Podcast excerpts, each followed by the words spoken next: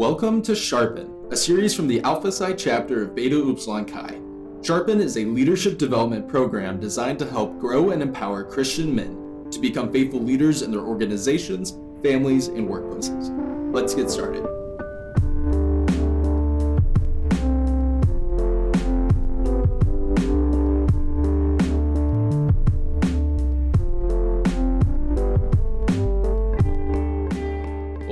Back for our second session of Sharpen. My name is Isaac Irvin, and I'm here with Ethan Worrell, our current treasurer, and Elijah Earl, who's our current vice president and president elect. Welcome, guys. Good to be here. Also, good to be here. All right. My house. There you go. Well, I'm so glad to be able to be talking with you guys this week about Own It, which is the title of this week's session. Uh, great leaders innovate and inspire. So I'll start just by sharing some information, and I'll uh, ask you guys some questions. We'll jump into it. So uh, the first part of this, we'll start with inspire. So I want to borrow some language from a leadership model from Kouzes and Posner, and so they use language of inspire a shared vision and challenge the process. These are kind of two of the main things we'll be talking about today. So first, inspiring a shared vision. So great leaders really know how to get people to rally behind a goal and a mission. And so I like to say that they can like construct within the imagination of the people that they are leading what the world would look like where their mission is being accomplished. And so a lot of what this looks like is motivating people without just relying on money or perks, but actually motivating them with the vision itself. I also want to differentiate between goals and vision. So, a vision is something that's never necessarily accomplished. It's really the, the end goal of what we're striving toward and what we're always striving toward. A goal is something that's usually shorter term and it's clear when it's accomplished. So, we need to have goals with clear timelines uh, and ways to measure success. Otherwise, we have no idea of how well we're doing accomplishing our mission. So, a quote that I really like is from a pastor named Jonathan Pokluda, and he says that leaders remove confusion. And I think this applies really well with what we're talking about, which is that we need to have a really clear understanding of this is where we want to go. That's the vision. And then this is where we currently are. That kind of goes to what we talked about last week with uh, self awareness, social awareness. And then here's where we are going to go and, and how we're going to get there. So that's the goals piece. And so, really good leaders are able to tangibly connect all of those things together. I also want to use some examples of current vision statements that I really like. So, Habitat for Humanity, their vision is a world where everyone has a decent place to live. The Boy Scouts of America, theirs is to prepare every eligible youth in America to become a responsible, participating citizen and leader who is guided by the Scout oath and law. And then in 1962, John F. Kennedy gave a great vision to America where he said that we would put a man on the moon by the end of the decade. And then less than a year later, Martin Luther King Jr. proclaimed his vision for America. He said, I have a dream that my four children will one day live in a nation where they will not be judged by the color of their skin, but by the content of their character. And so, and you could even apply this to Bucks as well, right? So it was the vision of the founding fathers to have a fraternity of committed Christian men based on the unique brotherhood that a Christian atmosphere affords for the purpose of fellowship and glorification of Jesus Christ. We all know that language.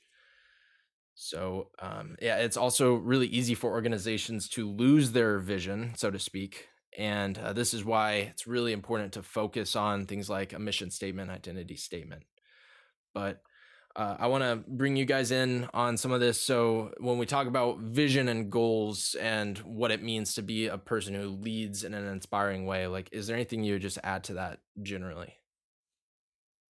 Uh, yeah, I'll bounce off of that. Uh, so, I think the key word here in inspire, um, digging a bit deeper into what that means, is not just positing a statement or a vision, even if it is a true vision that you have as a leader for your organization, but really researching, knowing who you're working with, knowing the people that are either under you or leading alongside you, um, and crafting that along with them because at the end of the day, it's got to end up being a shared vision. And you won't be able to inspire that if it's something you kind of fed to them. Because even if it has a lot of your values imbued in that statement, um, it won't have the same thought process and heart uh, from everyone incorporated into it if it's just something um, that you posit and even if it's affirmed um, so in developing a mission statement i'd say there's an importance in bringing a lot of other people into that in some regard or another even if bringing them into that is just knowing them really well.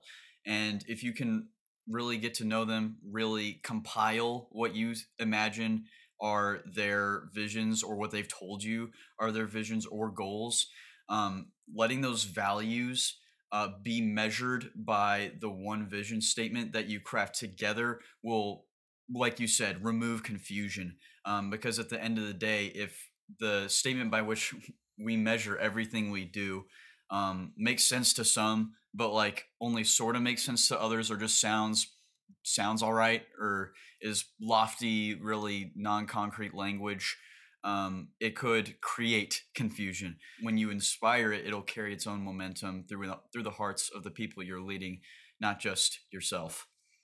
Yeah, it's like making sure everyone has a personal stake in what the mission is and is all kind of on the same board and has consensus behind it. I like that. One thing that I think is really important about your your mission um, statement or just your statement of values is that it should help.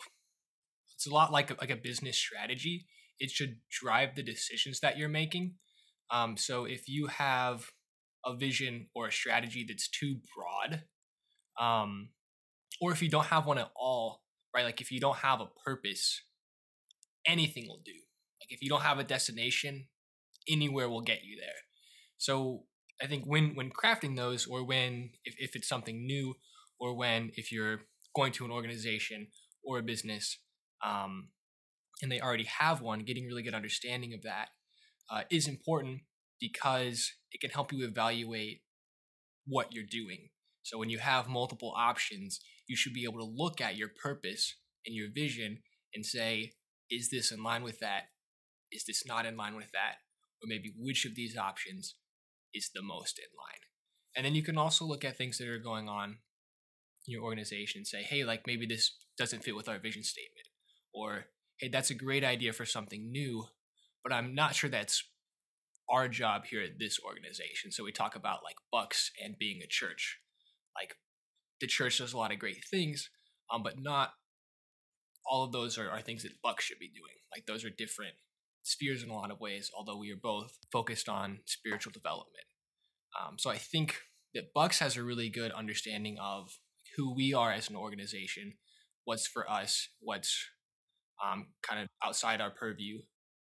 Yeah, no, that's really good. Uh, let me drill down to you guys personally then in terms of having a vision for yourself and how that affects your decision making. So, what would you say are some goals, high level goals that you have for yourself, and how are you structuring your own personal life to help achieve that? I'd say the vision for the vision statement for my life um, is mainly a measurement of what I'm doing, how does it either permeate my own life or my own processes with glorifying Christ, or how does it help me prioritize someone else's relationship with Christ? Um, and that is, while very hard to adhere to sometimes, it's a good way of acknowledging what's a distraction in my life, what's not worth it, versus something that may not seem at firsthand to be a way of either getting someone in touch with uh, their own relationship with Jesus or dedicating myself to that. Uh, it may not seem like that at firsthand, but um, upon further like analysis of that, um, I'm able to see how the light of the kingdom is spreading um, through my own actions, my own interactions, and if if I don't have something to measure that by, um, I can I can justify putting some aspects of that in a box, right? And so soon devotional time and prayer time and uh, even talking about God, like I have a quota or I have a real cap that day um, that I can reach um, if I don't have a vision statement by which I measure everything by. Um, and if I if that's not my vision, if edifying Christ is not my vision, um, then I justify a percentage of my life being like it's totally fine for me to spend a whole week doing nothing but play video games or something like that. That's not inherently evil, but like what am I doing to myself? How am I shooting myself in the foot by doing that um, in my relationships with other people? So uh, I'd say that's what I try to point everything to in my life. Uh, and it's, yeah, it's a metric for me. One thing that I'll add is um, when we talk about evaluating decisions or like encouraging culture, um, values are a lot stronger than like statement like guidelines or um, like rule sets um, because values are seen as more aspirational they're more encouraging um, and they hit the heart behind like what a rule or something would set like the bare minimum for. Uh, and so i think when when you're looking at your personal mission statement or evaluating like the actions in your own life um, that the bible um, and like god's word offer um, values for you that are aspirational, that are encouraging you um, to strive to be a better Christian, to improve on your relationship with God, to love your neighbor. Uh, I think that that's something that we can look to when we're trying to apply this to our personal lives is the values that are laid out uh, in the Bible. Yeah, no, being value driven is huge. And it also allows you to point people back to that as some accountability more so than even a mission statement if you can say, hey, like we really value here excellence and pursuing excellence as a mission and that's not being accomplished in this specific area instead of drawing it to some high level corporate language that may not be totally resonate uh, with everyone um, yeah i mean i think that goes back to just the fact that people really want to be part of something bigger than themselves. They want to feel that what they're doing is meaningful and so that's really at the heart of what vision is being someone who can communicate how what we're doing is meaningful and how every person is important to that. So that's all really good. What, uh, when you think about motivating people to take ownership themselves of what's happening, what are things that come to mind? So it, w- one thing you can do is just share the vision and try and get some shared momentum behind that but if you have someone that doesn't quite have the buy-in or the personal ownership what do you do to help get that person to be bought into what's going on? Two two things that jump to mind. Um one of them is just getting at the heart behind the vision um, and just trying to communicate that to them I think that sometimes people can see um, just language or identity statements or those kind of things, um, and they can acknowledge them without engaging behind them. Uh, and so I think that the second thing is trying to get them to connect with it personally. Uh, and so I think that in order for that to sink in, if you just talk to them about what the heart behind it is, maybe what that means to you, um, then you can increase buy-in when they begin to connect with it. And I think that once they connect with it, that's how they can start to to own it themselves.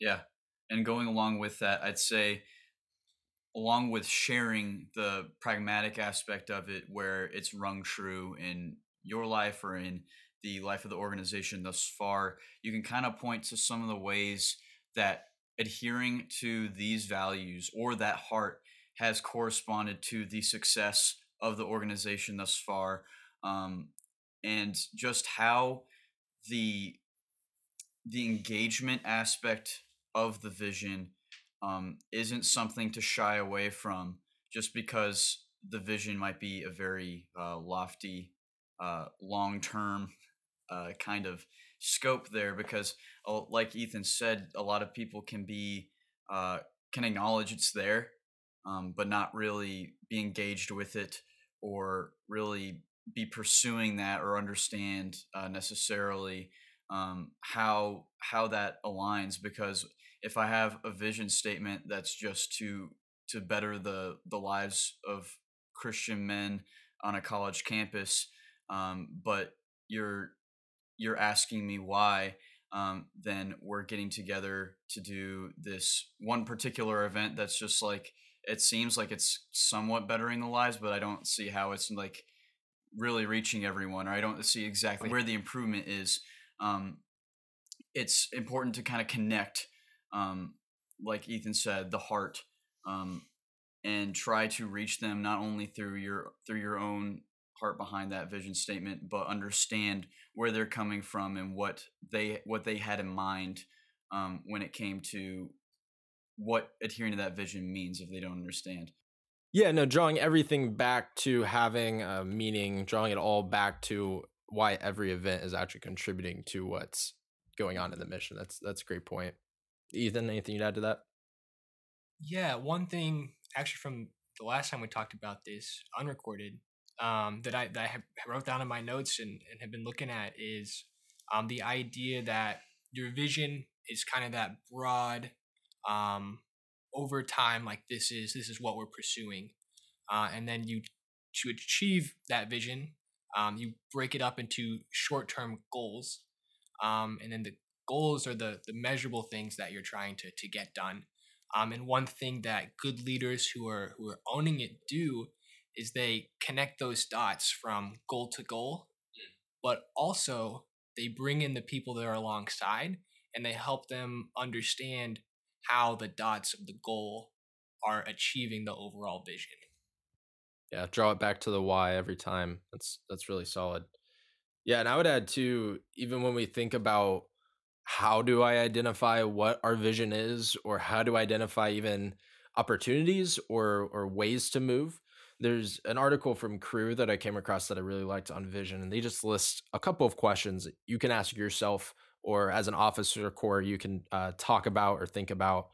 Uh, and this would be, what am I really dissatisfied with? You know, what needs to be done that isn't being done? What are you, we uniquely positioned and equipped to do? What untapped opportunities lie before us? What is God doing around us? And what are my dissatisfactions, desires, hopes, and dreams for the future? These are great questions to be asking yourself, regardless of where you're at in your chapter, whether you're just a recently initiated brother, whether you're an incoming officer.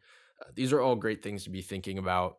And even specifically about your chapter, asking, like, hey, where do I want my chapter to be by the end of this school year, by the time I graduate? Uh, and then how do I personally want to shape it and communicate how I'm shaping it towards that new vision? So that that's a big piece of it. Uh, the the other flip side of this, of course, is innovating. And so part of taking ownership in your organization is yes, just being the person who can throw themselves in, keep their head down, and be a team player. There's definitely a time for that especially right at the beginning when you're a new person and you're coming in. You don't want to be the guy who thinks he knows everything. Uh, and so that definitely has a time and a place. The other side of that, though, is if everyone just sticks to the status quo, nothing will ever improve or grow. And so once you feel like, you know, you've gotten your bearings and you have some room to be able to have that established trust with your team and your supervisors, uh, I would encourage you to start thinking about how can we do things better? How can we be more creative or efficient and effective? And so this is, I, I mentioned Kouzes and Posner, this is what they call challenging the process. And there's a, a, psychologist and author named Adam Grant, and he says he has a TED talk where he's referencing this, talking about being an innovator. And he says that uh, being an innovator is about being the kind of person who takes the initiative to doubt the default and look for a better option. So when we talk about challenging the process, that's really what this is, is being able to take a step back and say, hey, maybe this isn't the best way of doing things. So part of your role as a leader is not only doing this yourself, but also creating an environment and a culture where people feel safe enough to do this themselves. So great leaders are able to establish that trust to where there's shared commitment and understanding of hey, we all have permission to look for ways to improve. So, kind of a model for this comes from Patrick Lencioni.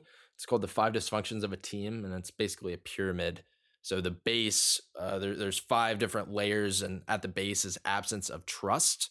And then the second is fear of conflict. The third is lack of commitment. Four is avoidance of accountability. And then the top is inattention to results. And so, if you don't have your base of having trust and vulnerability, you're not going to be able to achieve any of those other layers. So it's extremely important that you're able to create that and make sure that everyone has that buy in, that everyone has trust in each other's competence and character to be able to actually be an effective team and an effective leader. So I'll put it back to you guys. So when we talk about innovating, like, what does that practically look like? Do you have any examples of things maybe where you've challenged the process, so to speak, and and changed something for the better?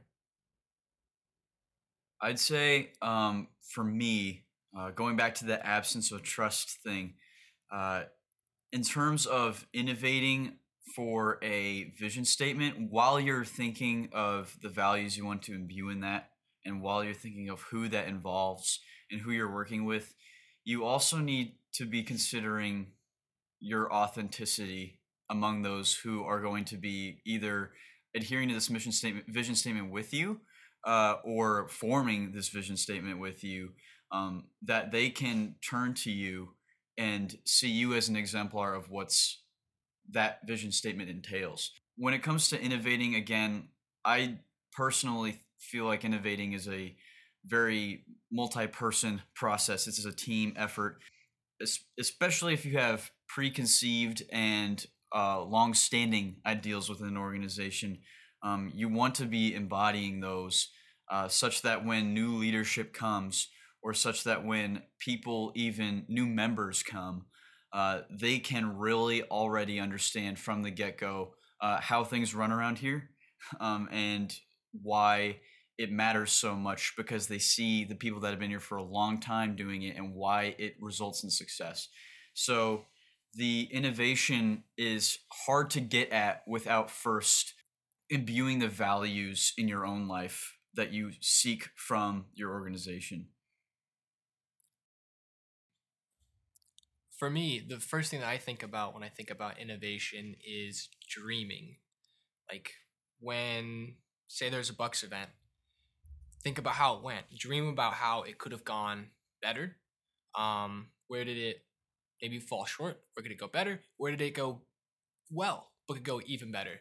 You know, dream like what if it was bigger? What if there was more people? What if it was smaller? We spent less on food and we spent more on decorations or advertising. But Those kind of things, just like what what could be different, what could be improved.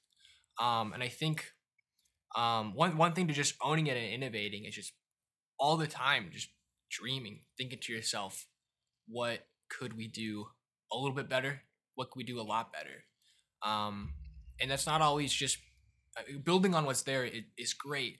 Um, but dreaming will also lead you sometimes to see like where are there gaps, like where are we not doing things that we should be doing, um, and then get connecting to the vision statement. Maybe we're doing some things that we shouldn't be doing. Just just dreaming, I think, will really uh, gets gets the wheels turning uh, and as far as implementing, um, or as far and as far as thinking of innovation kind of outside of dreaming or even using dreaming, I think one thing that's been really useful for me is experience, just like learning from what the people before you were doing. Most people get at least one active semester in Bucks before they're an officer or before leadership positions or in any organization, you're going to start at the bottom. Um, and just using that time to see what are those around me doing, what are those above me doing, and eventually what are those below me doing, and how can we do that better? And also, of course, learning from your own mistakes. Um, you know, what did what did I not do as well? Maybe that when I move on to a different role, maybe I retire as an officer as I'm handing this position off you know what can i encourage the next guy to do that could be an innovation on how things have already gone. So I, the things that jump out to me um, were the were dreaming just thinking about possibilities ways to improve um, and just kind of assessing how you're doing in regards to your your your vision as well as learning from trial and error experience just of those around you and most importantly yourself.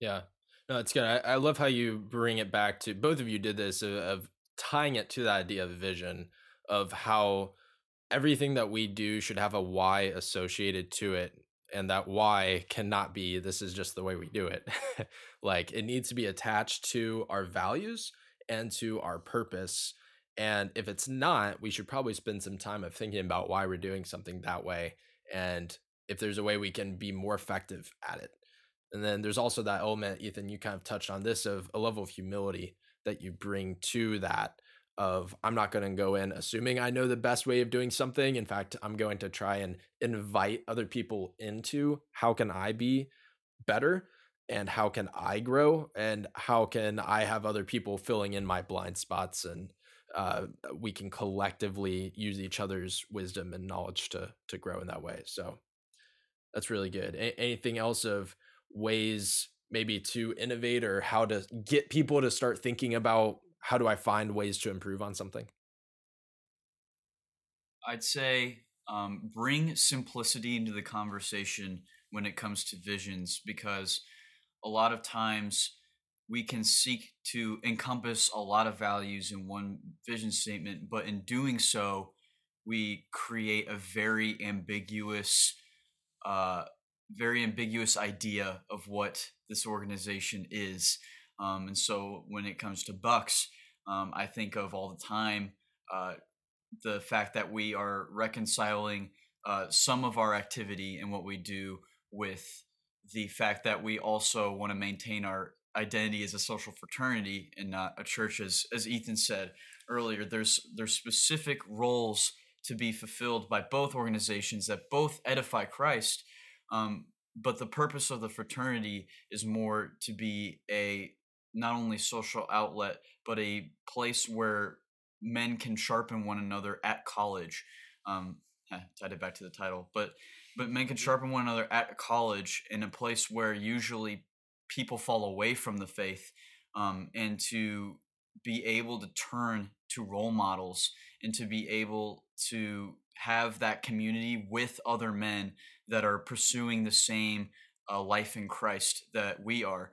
Um, whereas the mission of a church um, from the beginning has been to perpetuate um, the the story of Jesus Christ to go out and to to to make things like bucks right and to make and to make missions uh, to those who have not heard the story of christ um, to bring those that don't know about the gift of salvation um, to accepting it.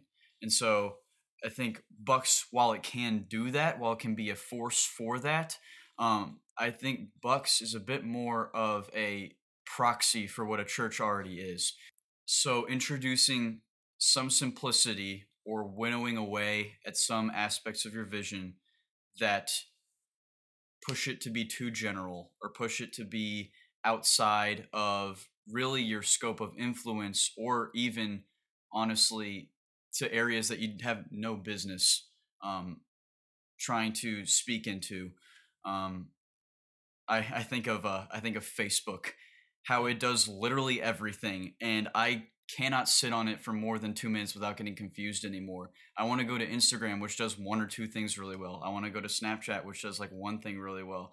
Um, and I I understand that that social media analogy might not resonate with a lot of people, but I do think um, there's a reason why sometimes streamlining a platform can be like streamlining an organization in terms of the way you're able to do your main functions is much stronger if you keep it simple and easily well defined rather than a really ambiguous uh, catch all. Yeah, no, that's really good, Elijah. Having a very simple, clearly defined mission statement and, and vision of what you are doing is really helpful. Actually, our chapter, I think, has done really good at this. We have our own mission statement for our chapter, which is that the Alpha Psi chapter of Beta Upsilon Chi exists to establish a lifelong brotherhood among committed Christian men at Indiana University by submitting to the Holy Spirit in everything, we grow and empower men to be faithful leaders in their organizations, families, and workplaces. Through exciting up and uplifting events, our fraternity exemplifies the love of Christ on our campus. And that's something that we repeat literally every chapter out loud together. And it's actually been really centering, I think, for us and allowed us to really simplify and tie it back to all of those things. In fact, this resource sharpen was really born out of trying to accomplish that with the grow and empower men to be faithful leaders so i think that is super valuable w- one final point that i'll add on just this idea of own it and innovating and and establish trust is the idea of giving and receiving feedback. So one thing that our chapter does well i think is that uh, every semester the officer corps does what's called 360 feedback. So uh, every officer will share uh, about all the other officers one thing of an encouragement, something they think they've really excelled at, done well, and then another area where you're essentially encouraging them to grow into or or you know constructive criticism. And that's been really helpful for me. I mean, it's a little uncomfortable, but at the end of it, we all feel like we've grown a lot. At least I know I have. Uh, being able to hear both really kind words from the guys I'm leading with, and also areas of blind spots for myself, uh, and being able to give that create space to give that for other guys too. So I found that really helpful. Uh, anything else on like the idea of feedback that y'all would share? One thing that I think that ties into uh, is the five dysfunctions of a team. For there to be open and honest feedback, uh, the, the first layer of the, the five dysfunctions is trust. You have to have trust with your team, um, not just that you believe the words that they're saying, uh, but it expands beyond that to like I trust um, the people around me to you know offer feedback for my benefit um, that what they're seeing um, and what they're speaking they're speaking out of out of love and out of care. They're trying to drive me to be a better person. And i trust these um, yeah I, I just i trust the guys that are around me. Uh, and then the feedback comes into uh, the, the second layer which is fear of conflict. Um, and you have to trust the people around you in order to engage in conflict. I have to be able to, you know, trust that I can say my thoughts and my opinion, and you can say your thoughts and your opinion. We'll all put our thoughts and opinions out there. And at the end of the day, the, the core or the group or the board will make the best decision from that. Yeah, no, that's a really good. I mean, that even ties into what we talked about in the last session too about uh, emotional intelligence and being able to handle conflict well is so crucial for leaders. So this is all really interrelated and good stuff. Any final points from you, Elijah? Yeah, I think feedback is not only beneficial for you as you are helping to guide the people around you, as well as understand um, understand what you're getting at with your vision statement as a group, but also it helps you understand the people around you in the sense that you know how and where they feel like they fit within the current vision statement as it is. You understand kind of their position identity within the within the organization, whether it's just a member or whether they're one of the other leaders or whether they uh, have a specific sphere of influence. You really, through their feedback, get to understand how your vision statement is impacting them and where they see themselves within it. And so there if they feel like there's not a place for them within your vision statement then that's important for you to weed out immediately um, to really go back and and hit hit the drawing board again um, or at least make some amendments.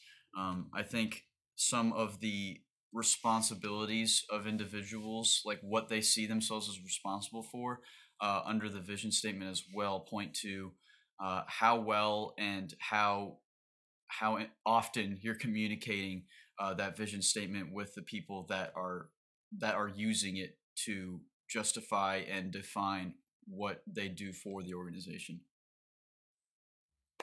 One thing that I've heard our, our spiritual advisor for the chapter say is that just one of the ways that he operates is he says very simply, show up, love deeply.